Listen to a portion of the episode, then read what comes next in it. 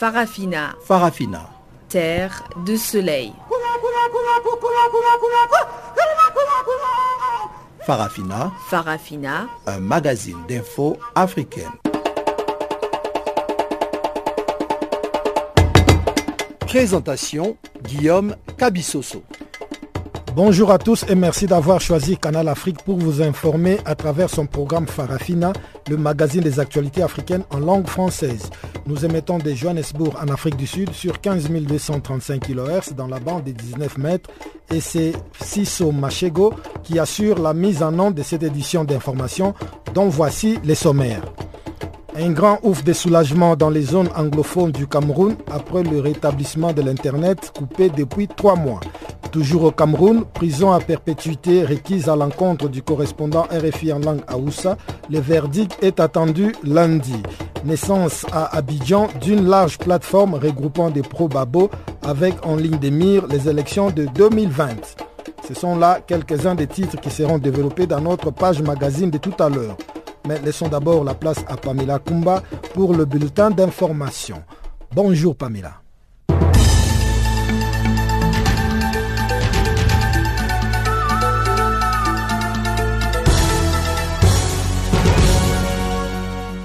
Merci Guillaume, bonjour à tous. Nous ouvrons ce journal avec l'international. Énième attentat sur Paris à quelques heures de l'élection présidentielle. C'est dans la nuit de jeudi que le Français de 39 ans, Karim Sherfi, a tiré sur des forces de l'ordre aux Champs-Élysées à Paris, la capitale. L'attentat a été revendiqué par le groupe djihadiste État islamique. L'assaillant a tiré à l'arme automatique contre un véhicule des forces de l'ordre, tuant l'un des policiers. Puis il s'est mis à courir tout en tirant sur d'autres policiers. Karim Sherfi a été abattu après avoir d'abord blessé deux autres policiers et une touriste allemande, selon une source policière. L'agresseur avait été arrêté déjà le 23 février sur des soupçons de vouloir s'en prendre à la police. Mais sans preuve, il a dû être relâché. Karim Sherfi avait aussi déjà été condamné en 2005 à 15 ans de réclusion pour tentative d'homicide volontaire. Et puis du côté de l'Afrique, on s'en va en Mauritanie où les autorités ont annoncé ce jeudi dans un communiqué que le référendum sur la Constitution aura lieu le 15 juillet prochain. Le vote sera organisé sur la base de la liste électorale ayant servi aux élections présidentielles de 2014, mais qui a été revisée pour les besoins du référendum de 2017, dans le cadre d'un recensement administratif à vocation électorale complémentaire. Le texte approuvé le 9 mars par l'Assemblée nationale a été rejeté par le Sénat quelques jours plus tard. Ce texte prévoit notamment la suppression du Sénat, qui va être donc remplacé par des conseils régionaux, par la suppression aussi de la Haute Cour de justice, du médiateur de la République et du Haut Conseil islamique, ainsi qu'un changement de drapeau et de l'hymne national. Ce sont des amendements qui avaient été recommandés par un dialogue organisé en octobre 2016 entre la majorité présidentielle et une partie de l'opposition. Et puis l'actualité était aussi marquée au Cameroun par le président Paul Biya qui a présidé ce vendredi une cérémonie de remise des épaulettes aux élèves officiers de la 35e promotion de l'école militaire interarmée. Cette sortie du président crée un peu la polémique car plusieurs problèmes sociopolitiques et économiques demandent l'attention du chef de l'État camerounais.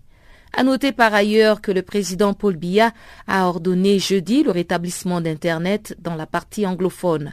Cela faisait 93 jours que 5 millions de Camerounais étaient privés d'Internet. La connexion est donc rétablie, mais la question de la libération des leaders de la contestation arrêtés et emprisonnés depuis l'éclatement de la crise demeure une épine dans le pied du président camerounais Paul Biya.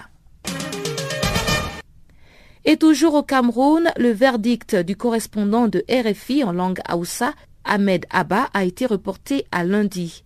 Le confrère risque la prison à perpétuité et la justice militaire l'a déclaré coupable de non-dénonciation de terrorisme et blanchiment du produit d'un acte terroriste. Dans un communiqué, la direction de RFI a dit espérer sa libération. Ahmed Abba a toutefois été blanchi de l'accusation d'apologie du terrorisme. Les avocats de la défense ont quant à eux plaidé pour des circonstances atténuantes. Ils ont fait observer qu'avant cette affaire, le confrère Ahmed Abba n'avait jamais fait l'objet de la moindre interpellation ou condamnation.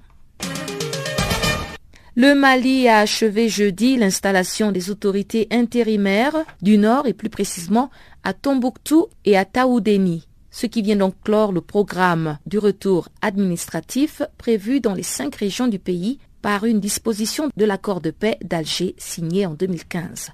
Boubacar Ould Hamadi de l'ex-rébellion à dominante Touareg du nord du Mali a été investi comme président du conseil régional de Tombouctou dans le nord-ouest du pays, et Amoudi Sidi Ahmed Agada occupe le poste de chef des autorités intérimaires de Taoudéni à l'extrême nord.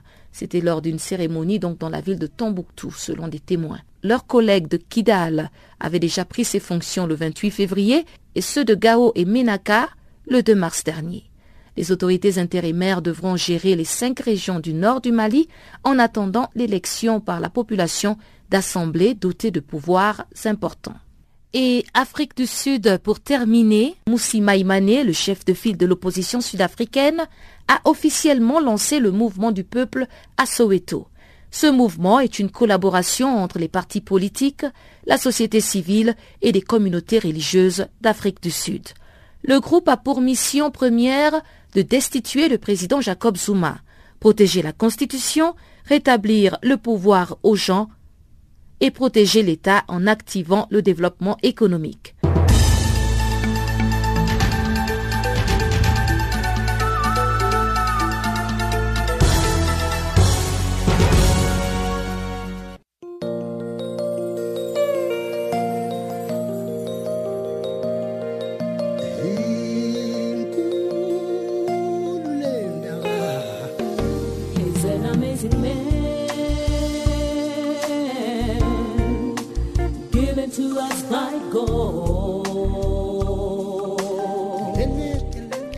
Channel Africa. Écrivez-nous sur notre page Facebook Channel Africa.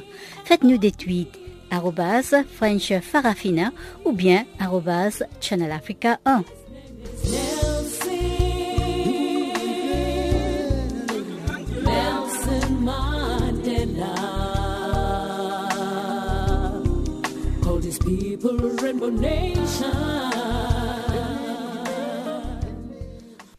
Bonjour à tous. C'est la fin d'un long cauchemar dans les zones anglophones du Cameroun avec le rétablissement du réseau Internet après trois mois de coupures. La directrice exécutive Afrique de l'ONG Internet sans frontières s'est réjouie de cette décision, mais appelle cependant à la vigilance puisque dans son communiqué, le gouvernement camerounais se réserve le droit de prendre des mesures appropriées pour éviter qu'Internet ne soit utilisé pour susciter la haine et la discorde entre Camerounais. Suivant Gilly Owono, jointe à Paris par Canal Afrique. Évidemment, euh, un très grand soulagement.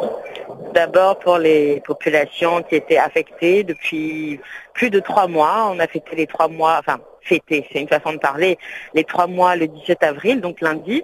Euh, donc soulagement d'abord pour ces populations, soulagement également pour le reste du Cameroun parce que cette coupure Internet a pesé très durement sur ceux qui étaient directement affectés, mais également sur l'économie de l'ensemble du, pays, puisque Internet sans frontières, nous avons euh, fait des estimations qui sont très basses pour l'instant et qui s'élèvent à plus de 4 millions d'euros de, pertes en 94 jours de, coupure Internet.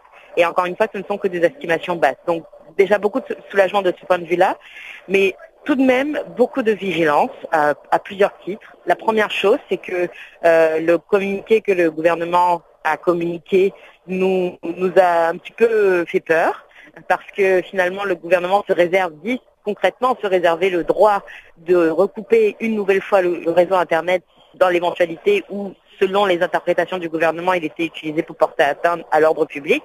Or, lorsqu'on connaît l'interprétation qui a été faite de l'ordre public par les autorités camerounaises, on peut s'inquiéter de ce que une coupure pourrait avoir lieu euh, de manière arbitraire.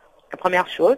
Euh, la deuxième inquiétude, c'est que nous attendons toujours les réponses de la part des opérateurs, et notamment de l'opérateur sud-africain MTN, qui est présent au Cameroun, puisque c'est avec l'aide de ces opérateurs-là que cette coupure a été possible. Nous attendons des réponses sur plusieurs choses.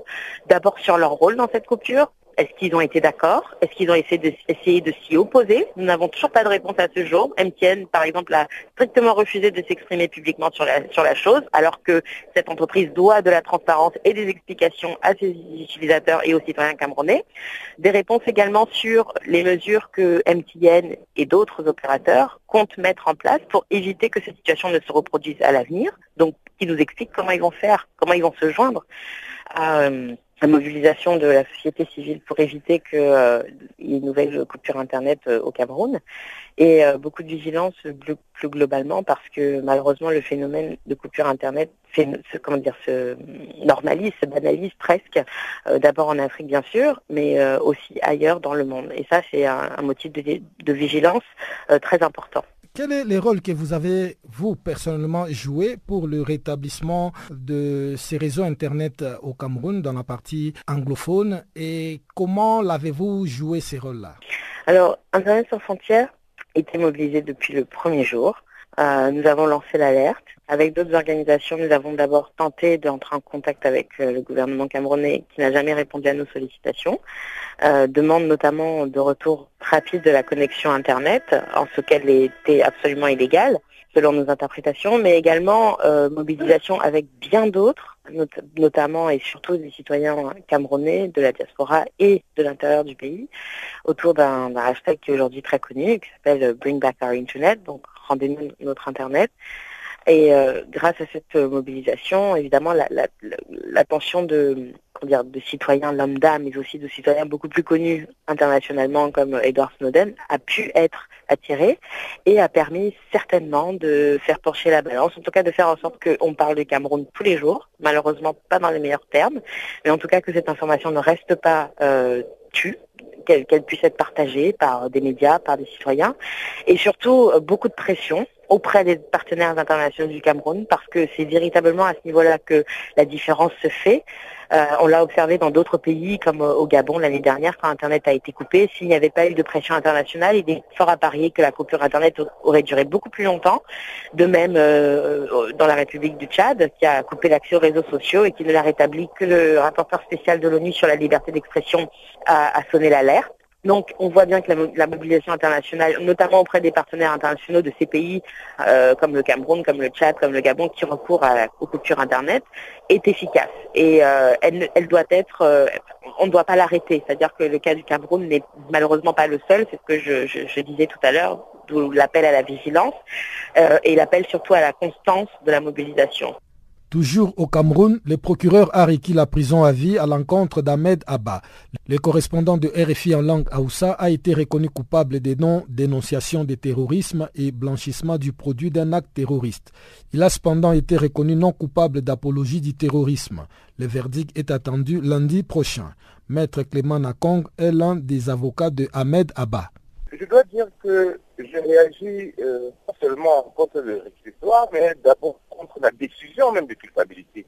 Hein, parce que je dois rappeler que euh, Ahmed était poursuivi pour trois infractions. Y avait d'abord euh, la politique des actes du terrorisme, euh, ensuite la non-dénonciation et enfin le blanchiment des produits des actes du terrorisme. Il a été non coupable s'agissant de l'apologie du terrorisme, mais coupable des infractions de non-dénonciation et de blanchiment des, actes du terrorisme. Donc, euh, mon commentaire, euh, c'est d'abord euh, par rapport à sa culpabilité sur ces deux infractions, parce que nous avons démontré pour ça au cours des débats que l'accusation n'avait apporté aucune preuve pour asseoir les accusations portées contre Ahmed. Et nous nous, sommes, nous sommes même fait le devoir d'apporter la preuve concrète de ce que ce qui était reproché à Ahmed n'était pas possible. Il n'avait été. Nous avons été surpris par la décision du tribunal, mais nous en avons pris acte. Nous avons pris Et par la suite, le tribunal a passé la parole au comité du gouvernement pour, pour récupérer sur la peine. Et cette fois-ci, parce qu'ils ont trouvé à la dernière audience, alors que le moment n'était pas encore venu de se prononcer, de son réquisitoire sur la peine, le comité du gouvernement avait requis la peine de mort. Euh, mais cette fois-ci, euh, pendant son réquisitoire sur la peine, il a pu demander un emprisonnement à vie. Et après nous avons plaidé les circonstances atténuantes, comme la loi nous, l'exige, en rappelant quand même qu'au cours des débats, aucune preuve n'avait toujours été administrée par le comité de gouvernement. Donc l'affaire a été mise en délibéré pour le 20 avril, pour la, la peine. Donc nous, nous, attendons, mais ce que je peux déjà vous dire, c'est que nous savons que le combat continue. Hein, nous allons aller devant d'autres juridictions pour continuer à, continuer à porter la voix d'Ahmed Abba afin que son innocence puisse être reconnue. Donc voilà les premiers commentaires que je peux faire. Le verdict est donc euh, attendu euh, pour euh, lundi prochain. Est-ce que maître, êtes-vous positif lorsqu'on sait que le ministère public avait d'abord requis la peine des morts et maintenant elle s'est dédiée en demandant la prison à vie pour votre client? On peut dire que vous êtes dans les bons? Bon, voyez-vous, même cette variation-là dans les réquisitions du, du ministère public, Hein, tantôt euh, peine de mort, tantôt rapidement ça veut dire qu'il euh, n'y a pas une certaine conviction à la base de sa part. Mais euh, nous avons plusieurs circonstances atténuantes hier et nous savons, nous espérons qu'au moins sur cette fois-là, nous serons entendus afin que Ahmed Abbas puisse être admis au bénéfice de ces circonstances-là, qui feront en sorte que la peine qui sera prononcée contre lui soit réduite au maximum. Et nous allons exercer les voies de recours en, allant en appel. Et à ce moment-là, le procès recommencera à zéro. Et nous espérons que euh, à la cour d'appel, devant cette juridiction supérieure, cour d'appel militaire, euh, on pourra être, nous pourrons être entendus. Donc, euh, nous restons, quoique déçus quand même, nous pour la suite. En Côte d'Ivoire, les Probabo ont lancé jeudi une nouvelle plateforme politique. Dénommée Ensemble pour la démocratie et la souveraineté, la nouvelle structure vise à promouvoir la vision de l'ex-président ivoirien Laurent Gbagbo, actuellement en procès à la Cour pénale internationale. Une plateforme qui aura aussi pour mission de participer à sa libération, selon les explications de Kone Boubacar, secrétaire général adjoint du FPI Probabo. Il est au micro de notre consoeur Pamela Kumba. Mais écoutez, comme le nom l'indique, son objectif exact, c'est de se fonder sur les valeurs défendues par le président Laurent Gbagbo pour réinstaurer en Côte d'Ivoire ce besoin de souveraineté qui s'en est allé avec euh, ce régime liberticide, mais aussi l'enracinement de la démocratie. Voilà, voilà les objectifs majeurs. Mais ce sont deux axes qui fondent la philosophie politique du président Laurent Gbagbo. Et donc tous les, tous les, tous les signataires de la charte qui fondent le mouvement Ensemble pour la démocratie et la souveraineté, tous ces mouvements-là adhèrent à cette philosophie. Mhm. C'est ce qui explique que nous soyons ensemble. Donc c'est une, euh, une organisation politique Tout à fait, tout à fait. C'est une organisation politique qui veut se baser sur euh, ces idées-là qu'elles ont, que, que ces organisations ont en partage pour reconquérir le pouvoir d'État. Et à part le FPI euh, pro-Bagbo, y a-t-il d'autres euh, mouvements politiques euh, qui ont adhéré à cette, à cette plateforme? Nous avons avec nous l'UNG, l'UNG de Stéphane Kiplé, l'AIRD de, de, de n'est-ce pas? Et, le R2P, c'est-à-dire R2P du pasteur Koné David. Donc il y a quatre partis politiques un certain nombre de personnalités, dont les plus, je veux dire, plus charismatiques sont euh, le président de la plateforme lui-même, le professeur Georges Armand Wounien, le gouverneur, euh, l'ancien gouverneur euh, de la BCAO, Philippe-Henri Dakouri-Tablé, le doyen Abou Sissé, et, bien d'autres. Il y a également des, mouvements politiques sur la scène nationale qui, qui partagent la philosophie du président Babo qui sont avec nous, comme le COGEC euh, Mouvement, comme les deux fédérations des parlements et Agora. Et est-ce que ça veut dire que, bon, comme c'est une plateforme qui a été initiée par euh, le FPI, euh, qu'elle va aussi continuer à militer pour la libération de Laurent Gbagbo et avec tous ses partenaires qui ont rejoint? Absolument. Absolument. C'est un, un, des objectifs premiers.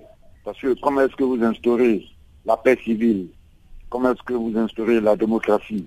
Comment est-ce que vous parlez de la souveraineté? En, excluant euh, les, cadres les plus éminents du pays. La première des choses, c'est de rassembler les fils de ce pays, c'est-à-dire euh, qui passe par la libération de tous les prisonniers politiques, mais le retour des exilés. les exilés parmi lesquels nous avons des cadres éminents. Vous avez encore espoir qu'il sortira vainqueur de cette épreuve, Laurent Gbagbo? Ça fait quand même sept ans et Absolument. Ce n'est pas, ce n'est pas de l'espoir, madame. C'est une certitude. C'est une certitude que le président Laurent Gbagbo est, sur le pas de la porte pour sortir de, de la CPI. Nous en sommes certains. Nous avons dépassé le stade de l'espérance. Démarrage jeudi à Bangui en Centrafrique du programme Désarmement, Démobilisation, Réinsertion, DDR en sigle. Pour la première fois, les représentants des 14 groupes armés qui comptent le pays, de la société civile, des Nations Unies, des partenaires et des autorités se sont retrouvés pour échanger sur la mise en route de ces programmes. Un comité consultatif de suivi chargé de les piloter a été mis en place. Fleury Vénance Agou, observateur de la politique centrafricaine et analyste politique, salue l'initiative tout en mettant des doutes sur l'aboutissement du DDR. Nous remercions d'abord euh, l'initiative. Euh, pour la première fois, comme vous le soulignez, 14 groupes rebelles sont présents autour de la table hier avec les autorités centrafricaines et la communauté internationale. Et la réunion continue aujourd'hui c'est déjà un premier pas qu'il faut saluer, mais, mais ce n'est pas la première fois que les groupes rebelles centrafricains se réunissent pour un DDRR. Sur ce point, la communauté internationale, surtout, doit appuyer le pouvoir de Bangui afin que ce processus soit mené à terme. Mais vous savez, la problématique de tout cela, c'est quoi? Les chefs, les vrais chefs rebelles ils sont dans leur coin, ils sont dans leur zone, ils bénéficient des millions par jour à travers les différents trafics d'or, de diamants, la, transhumance. Donc, ils voient dans le DDR, pour eux, le DDR euh, va, va, mettre un terme à, leur vache à lait. Donc, c'est les subordonnés autres qui viennent. Vous voyez, c'est ça la problématique. Mais encourageons cette initiative et que la communauté internationale assiste la République centrafricaine dans cette démarche. Mais aussi, il ne suffit pas seulement d'encourager le processus du DDR, mais aussi les victimes. Parce que l'idée, le centrafricain pense quoi actuellement on est, en, train de, d'amadouer, on est en train de, donner de l'argent aux, groupes armés afin qu'ils ils arrêtent les violences. Mais les victimes, nous avons l'impression qu'elles ne sont, elles sont pas prises en compte jusqu'à ce jour. Voilà, c'est une problématique qui, qui, n'assure pas, qui ne rassure pas les Centrafricains. Donc il faut, quand on pense aux, combattants, il faut penser aussi aux victimes. Alors vous avez mentionné un point euh, euh, sur lequel j'aimerais revenir. Les chefs de guerre qui profitent euh, du trafic illégal de l'or et tout ça, et donc qui ne participent pas au dialogue. Est-ce que vous pensez qu'il y a quelque chose qui peut être fait afin de pouvoir les amener à participer à ce dialogue et puis qu'ils puissent remettre les armes? Ah oui, mais vous savez que il y a, on les a invités, ils ont signé, ils ont accepté de participer. Alors, ils doivent respecter leurs paroles, leurs engagements. Mais dans le cas où ils ne respectent pas, ce sont des chefs de guerre. On ne va pas continuer à les caresser au sens du poil. On dit souvent que le mal se soigne par le mal. C'est depuis quatre ans que nous continuons, nous vivons cette situation. Il y a des revirements. Aujourd'hui, tel groupe est sur la table pour négocier, à autour de la table pour négocier. Demain, il fait volte-face. Mais on ne va pas continuer. Imaginez-vous au centre du pays, à l'est actuellement, les, combats pratiques entre les ex-Sénéca. Hein, font déplacer des, milliers de, populations. Tout ça, c'est la guerre des sources de, l'or, des diamants et même du café. Vous voyez tout ça là. Mais on ne va pas rester là pour toujours les non venir autour de la table. Mais s'ils résistent ou bien s'ils font un volte-face, quitte maintenant à, la mission des Nations Unies qui, qui est déployée en Centrafrique de jouer pleinement son rôle et d'accomplir sa mission. On ne va pas toujours continuer à les inviter, à les cajoler, à les caresser au sens du poil. Le peuple est en train de souffrir.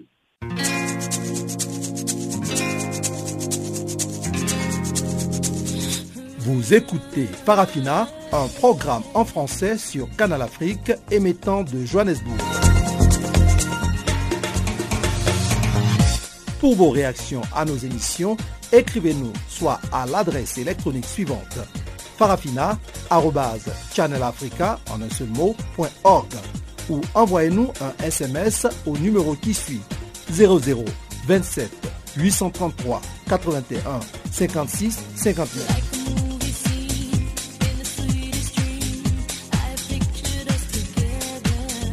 Notre adresse électronique farafina.channelafrica en un seul ou par SMS 0027 833 81 56 59. Avec Chanceline Louraquois, nous allons à présent jeter un coup d'œil sur ce qui fait l'actualité dans les mondes économiques. Voici donc la page économie de ces magazines.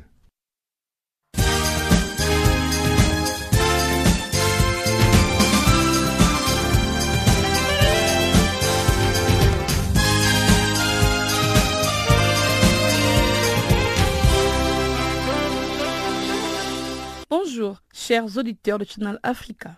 La Banque africaine de développement participe ce vendredi aux réunions des printemps du Fonds monétaire international et de la Banque mondiale à Washington.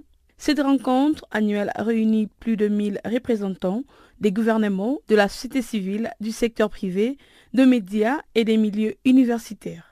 Pendant trois jours, le président de la Banque africaine de développement, Akinumi Adesina, compte rencontrer les gouverneurs des pays membres régionaux de la BAD.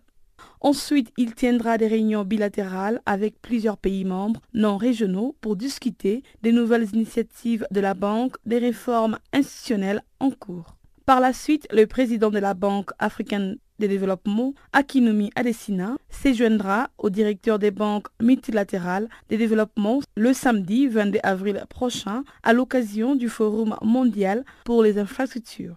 À cette occasion, il est prévu que les directeurs des banques multilatérales de développement discuteront et étudieront les moyens à utiliser pour accroître les investissements publics et privés dans les infrastructures afin de renforcer l'harmonisation entre les initiatives existantes et les nouveaux projets en matière d'infrastructure dans les pays en développement.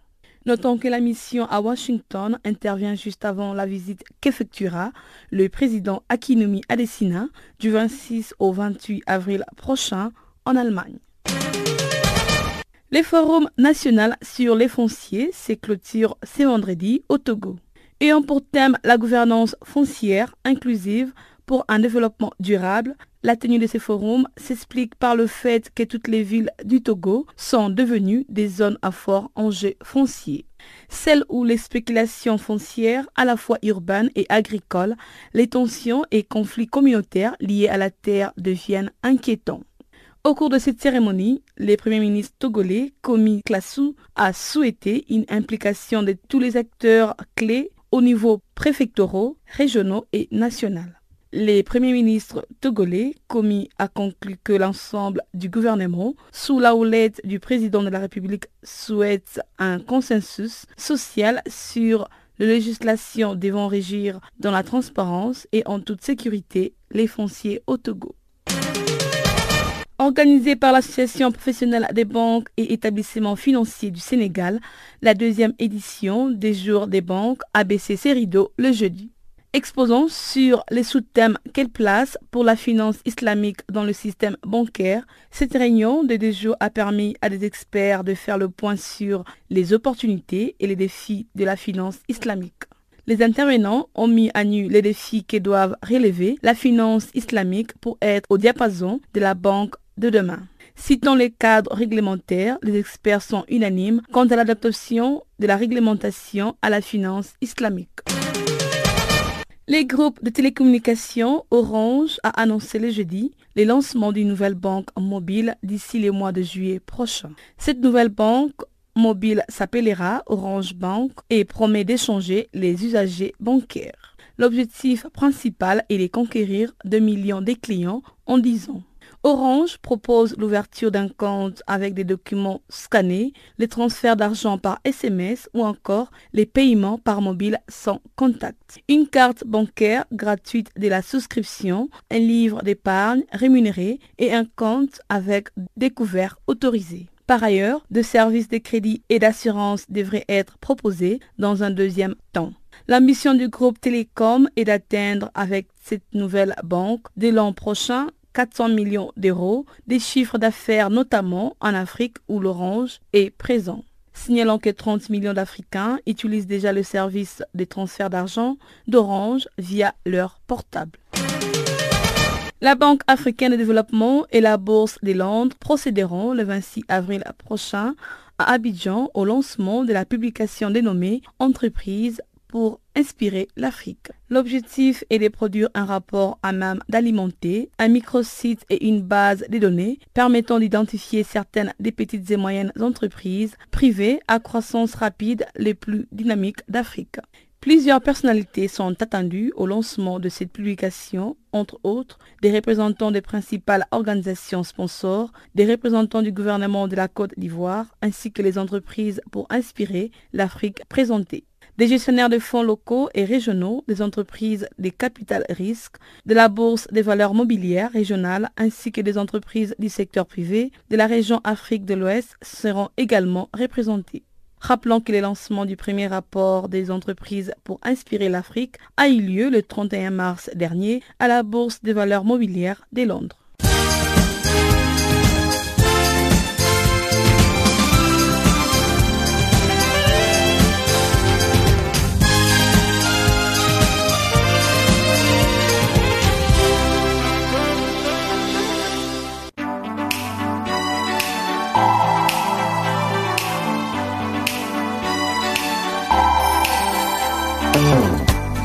Vous ratez les points chauds de l'actualité cette semaine, si vous ratez les points chauds de l'actualité cette semaine,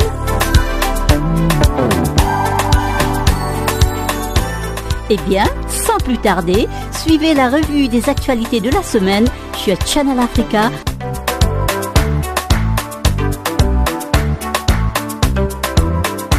Retrouvez le podcast sur nos sites internet www.channelafrica.co.za.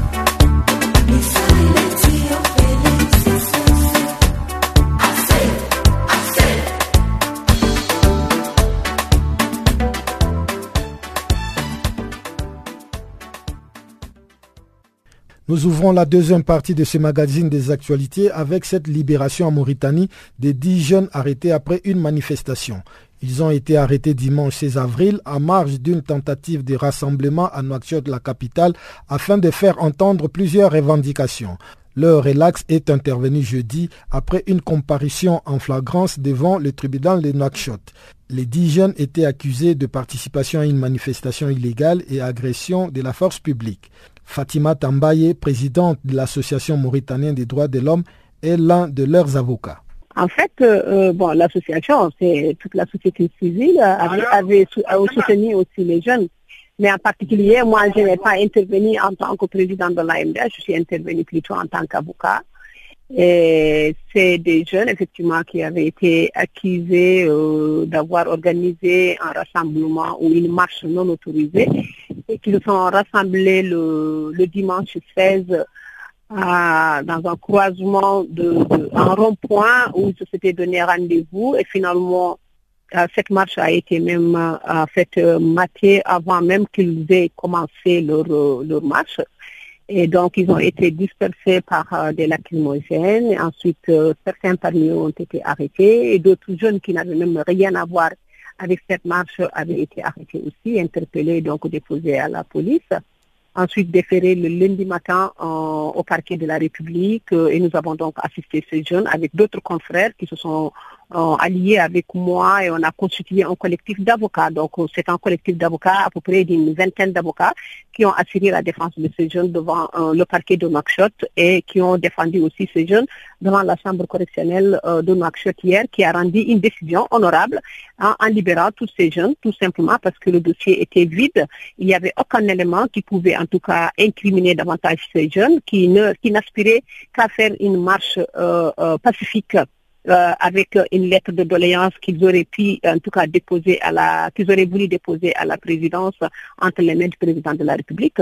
Doléances parmi lesquelles ils demandaient effectivement à ce que leur situation en tant que jeunes du pays soit revue et soit en tout cas analysée avec attention par les, hautes, autorités de, les hautes autorités du pays, en demandant effectivement euh, la réduction du chômage des jeunes, euh, leur appui, leur soutien, Ensuite, euh, euh, la révision du système des programmes de santé où les jeunes ne sont pas du tout consultés.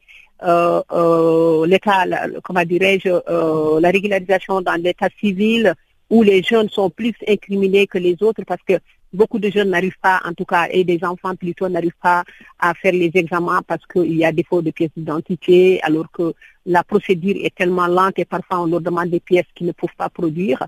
Ensuite, ils ont demandé tout simplement à ce qu'on leur donne euh, et qu'on leur accorde une voix dans le développement du pays parce que ça les concerne. Et ces gens-là, donc très conscients en tout cas de la situation du pays et de leur propre situation, se sont dit, nous allons nous rassembler euh, pour en tout cas faire entendre notre voix et demander aux autorités désormais de compter avec nous. Madame Fatima Tambay, en tant qu'avocate, vous êtes soulagée de la libération de vos clients. Est-ce que, d'une façon générale, quel est l'état des droits de l'homme dans votre pays? Bon, les droits de l'homme, disons plutôt les droits de l'association depuis un certain temps, même si c'est accordé par la constitution mauritanienne, il y a une certaine régression. Il y a une certaine régression parce que euh, tout simplement, désormais, aucune organisation, même reconnue par l'État, ne peut pas organiser euh, un atelier ni une simple activité sans avoir l'autorisation des autorités administratives, c'est-à-dire le préfet ou le gouverneur, ce qui est aberrant et inacceptable parce que tout simplement, à partir du moment où le droit à l'association, à la réunion, à, à la marche pacifique, etc., sont des libertés individuelles qui sont garanties par la Constitution mauritanienne. Parce que tout simplement, aujourd'hui, c'est que nous pouvons dire, donc on pense que pour la Mauritanie, effectivement, nous avons tout ce qui peut permettre aujourd'hui à la Mauritanie d'être en état de droit. Nous avons ratifié tous les textes internationaux. Nous avons des textes internes. Malheureusement, tous ces textes ne sont pas ne sont pas appliqués et, les autorités d'application de la loi bafouent ces textes. Parce que quand la police charge des jeunes qui, font, qui, organisent une marche pacifique et qui les dispersent à coups de matraque et à coups de, avec des lacrymogènes et en les poursuivant jusque dans, les, dans leur propre maison, je dis tout simplement que euh, c'est plutôt les forces publiques qui font la loi et non pas les jeunes, en tout cas, qui se réclamer un droit fondamental qui est le droit, en tout cas, de marcher pacifiquement, euh, de faire des réunions et d'avoir des associations. Retour sur la Centrafrique avec l'analyste politique Fleury Venance Agou qui s'est également prononcé sur la loi d'amnistie pour les auteurs de crimes commis dans ce pays qui fait débat. Fleury Venance Agou s'accorde avec le réseau d'ONG qui a rejeté cette amnistie. Il pense qu'il est temps que la Centrafrique fasse usage de son tribunal spécial afin de rendre justice aux victimes. Depuis euh, que la République centrafricaine existe et qu'elle euh, connaît les différents crimes militaro-politiques, les auteurs de graves violations de droits de l'homme ont été amnistiés. Ils ont bénéficié des amnisties. Crises, la crise continue, donc euh, il faut au moins les, punir. Mais si on ne punit pas, on légalise euh, la violence. Donc euh, les Centrafricains ont décidé, il y a de cela en 2015, de, lors des, du forum de Bondy, que les auteurs de graves crises, de graves violences euh, euh, soient, poursuivis et, punis afin de, mettre un terme à, ce comportement. Euh, mais nous voyons très, mal que des, organisations hein, demandent ou encouragent des, ONG de droits de l'homme afin que ces, bandits de grand chemin, je, que j'appellerai ainsi, soit amnistiés. Ce n'est pas une solution euh, euh, pour le retour à la réconciliation nationale. Imaginez-vous, les, victimes, les victimes deviendront les, bourreaux si, on se tient à cette logique. Donc, je ne suis pas, je ne m'aligne pas sur cette démarche d'amnistier de, les, les, auteurs de, violence. Moi, je, je suis pour le jugement. On a déjà mis euh, le, procureur de, la Cour spéciale a été nommés, on a nommé deux autres magistrats et on est sur la voie. Donc, euh, je soutiens ces ONG de droits de l'homme et aussi la plateforme des confessions religieuses qui a rejeté cette, proposition. Ils sont la voix du, peuple centrafricain qui est martyr et qui souffre de cette crise-là dans sa chair. Mais on a tendance à déplorer euh, que les systèmes judiciaires africains ne respectent pas forcément la loi ou ne disent pas forcément le droit. Alors, est-ce que vous, vous avez confiance à ce nouveau tribunal spécial qui a été mis en place en Centrafrique afin qu'il puisse réellement juger euh, les auteurs de crimes et donner euh, la justice pour les, victimes? Non, comme c'est vrai que dans le passé, ou bien l'histoire a montré, ou bien l'actualité démontre que les, cours africaines ne, jugent pas, ne répondent pas aux attentes de leur mission. Bon, attendons voir. Puisqu'il y a les Nations Unies, puisqu'il y a des organisations internationales euh, militant pour la défense des droits de l'homme qui soutiennent cette cour-là. Donc, euh, attendons voir les choses. Mais nous espérons, nous espérons, et la disposition des ONG sont africaines, je pense qu'elles sont là et elles seront là pour euh, mettre un peu, si les choses se dérapent, elles seront là aussi pour appuyer. Donc euh, j'attends, l'important est d'abord de mettre en place cette cour de justice et nous sommes là pour voir leur travail. Rendons-nous maintenant au Kenya où le président Uhuru Kenyatta a promis jeudi la fermeté aux fauteurs de troubles dans son pays où la température électorale est déjà très élevée à plus de trois mois des élections générales de août prochain. La première économie d'Afrique de l'Est se rendra aux urnes le 8 août pour des élections générales, dix ans après les pires violences électorales de l'histoire du pays qui avaient fait plus de 1100 morts. Quelques 19 millions de docteurs sur une population estimée à environ 46 millions d'habitants par la Banque mondiale seront appelés à élire leur président, gouverneur, député, sénateur et membres des assemblées locales. Le président kenyan Uhuru Kenyatta se représente cette année avec son actuel vice-président William Ruto, réédition du ticket gagnant de 2013. Les deux hommes comptent sur le soutien massif de leur communauté, Kikuyu pour Kenyatta, Kalenji pour Ruto pour l'emporter. En 2013, Kenyatta et Ruto, dont les ethnies s'étaient violemment affrontées pendant les violences de 2007-2008, étaient poursuivis par la Cour pénale internationale en raison même de ces violences, poursuites qui ont été depuis abandonnées. En face, l'opposition a formé une coalition NASA qui regroupe cinq poids lourds de la politique kenyane, dont Raila Odinga, ancien Premier ministre de 2008 à 2013 d'un gouvernement d'union nationale et figure de l'opposition mais la coalition est empêtrée depuis plusieurs mois dans le processus de désignation de son candidat à la présidentielle et les partis au pouvoir ne se privent pas de railler une opposition désorganisée. Lors d'un grand meeting jeudi à Nairobi, l'un des chefs de la NASA Moses Wetangula a annoncé que le nom de leur candidat à la présidentielle sera dévoilé jeudi prochain. Raila Odinga, 72 ans, est pressenti pour porter une nouvelle fois les couleurs de l'opposition après trois tentatives infructueuses. En 2007 et en 2013, il avait dénoncé les fraudes massives. Dans un pays où la compétition électorale ne connaît quasiment aucun répit, la fièvre est montée d'un cran ces dernières semaines. De nombreux incidents ont émaillé le primaire actuellement en cours pour les élections parlementaires et locales de Jubilé et de la NASA.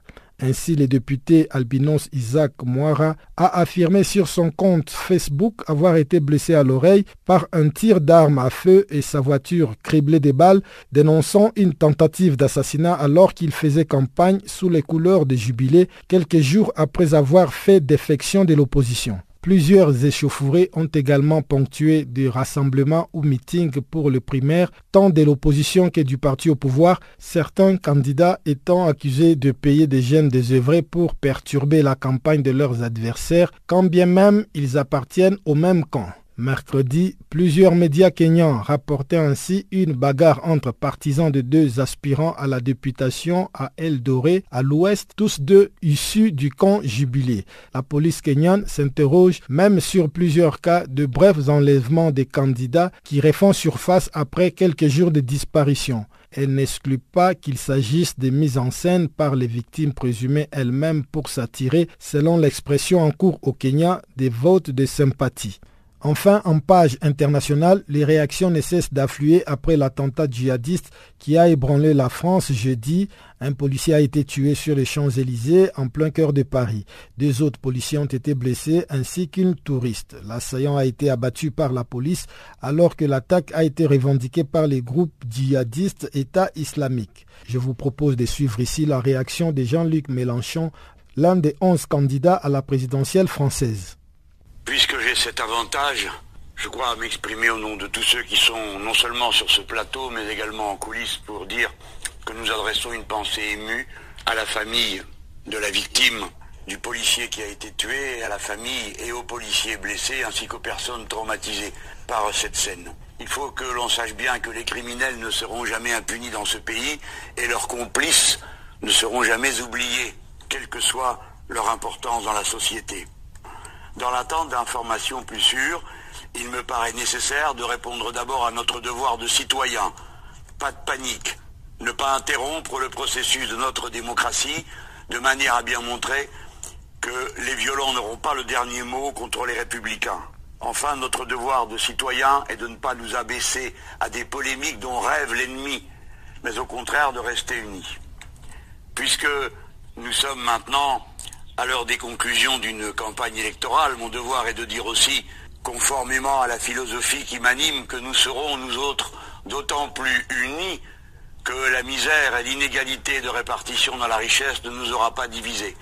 Nous serons d'autant plus unis que nous ne serons pas dans la main d'une petite caste de tout-puissants qui dispose de tout, plutôt que égaux en droit comme des citoyens libres dans une république totalement rénovée. Et enfin, parce qu'il faut que la vie toujours l'emporte sur la mort, et ceux qui en sont les porteurs, nous serons d'autant plus unis que nous aurons un grand projet en commun, celui de faire changer notre mode de production, de consommation, notre décision de sortir au plus vite du plus grand de tous les risques que fait peser sur nous le nucléaire, enfin, de savoir que nous pouvons vivre heureux du moment que nous partageons et que nous cherchons à nous mettre en harmonie avec la nature et les animaux, comme c'est le devoir de la civilisation humaine à l'heure où elle est mise en danger par le changement climatique.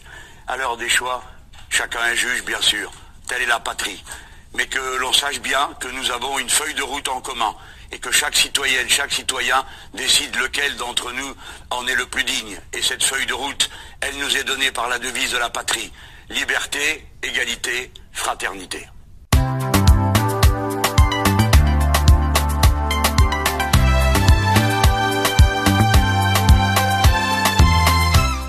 Farafina, Farafina.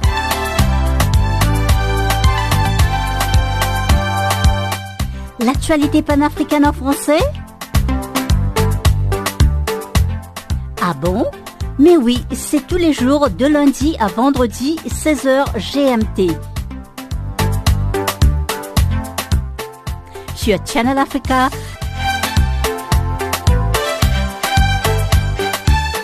Et n'oubliez surtout pas de tweeter French Farafina.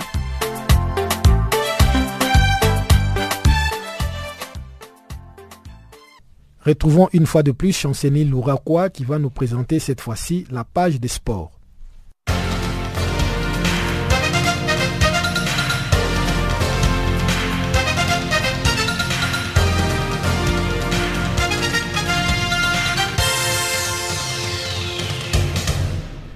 Chers auditeurs de Channel Africa, bonjour. Au Mali, une manifestation a regroupé jeudi à Bamako des centaines d'amateurs du ballon rond pour exiger du gouvernement l'annulation de la dissolution de la Fédération malienne de football.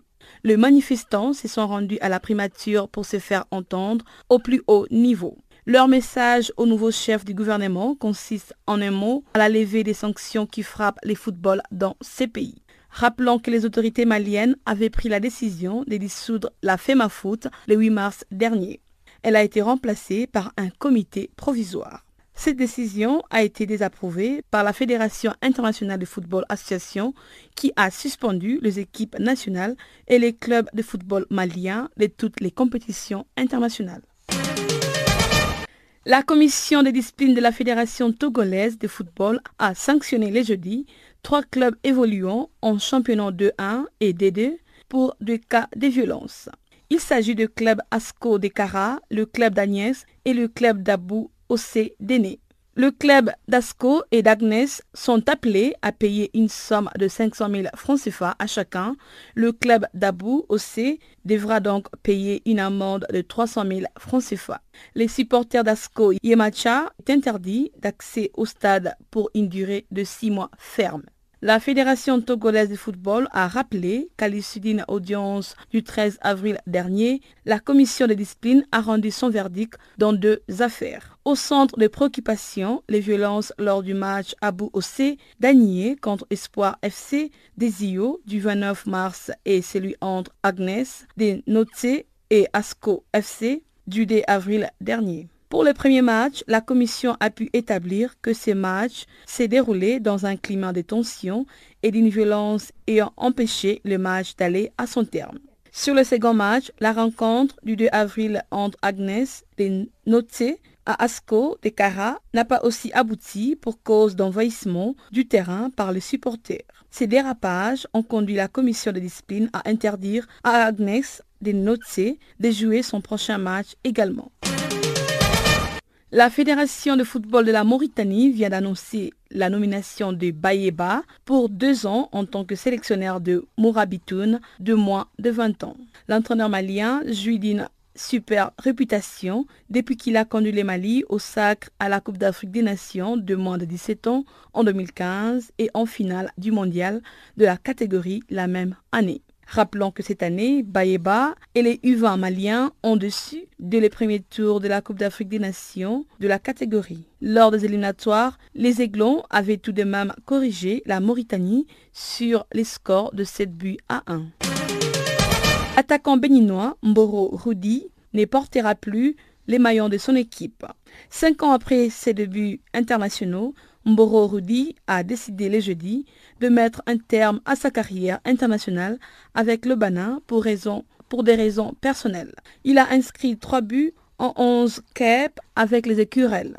À noter que son absence va créer à court sûr un grand vide au sein du team national lors des éliminatoires de la Coupe d'Afrique des Nations 2019 qui débute en juin prochain. En tennis, l'ensemble des quarts de finale est au programme ce vendredi à Monte Carlo.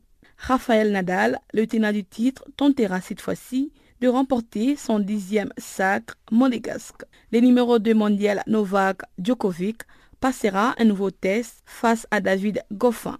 Il partira néanmoins avec un avantage psychologique face au Belge qu'il a dominé 5 fois sur 5 lors de leur précédent affrontement.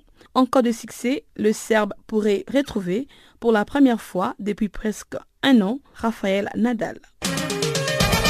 Le tirage sort de demi-finale de l'UEFA, la Ligue des Champions, a eu lieu ce vendredi 21 avril 2017 à Nyon, en Suisse. Le Real Madrid, le tenant du trophée, affrontera son voisin de l'Atlético Madrid alors que l'autre demi-finale opposera l'AS Monaco aux Italiens de la Juventus. Le Real Madrid et Monaco joueront à domicile lors de matchs allés organisés le mardi, le mardi demain et le mercredi 3 mai prochain. Signalons que le match retour est prévu le 9 et le 10 mai et la finale aura lieu le 3 juin à Cardiff.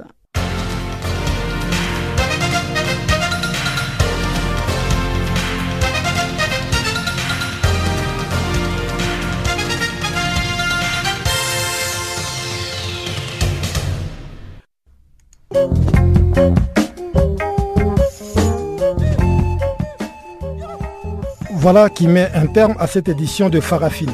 Guillaume Cabissoso et toute l'équipe du service français vous remercie pour votre aimable attention. Rendez-vous est pris pour demain, même heure, même fréquence. À très bientôt. Au revoir.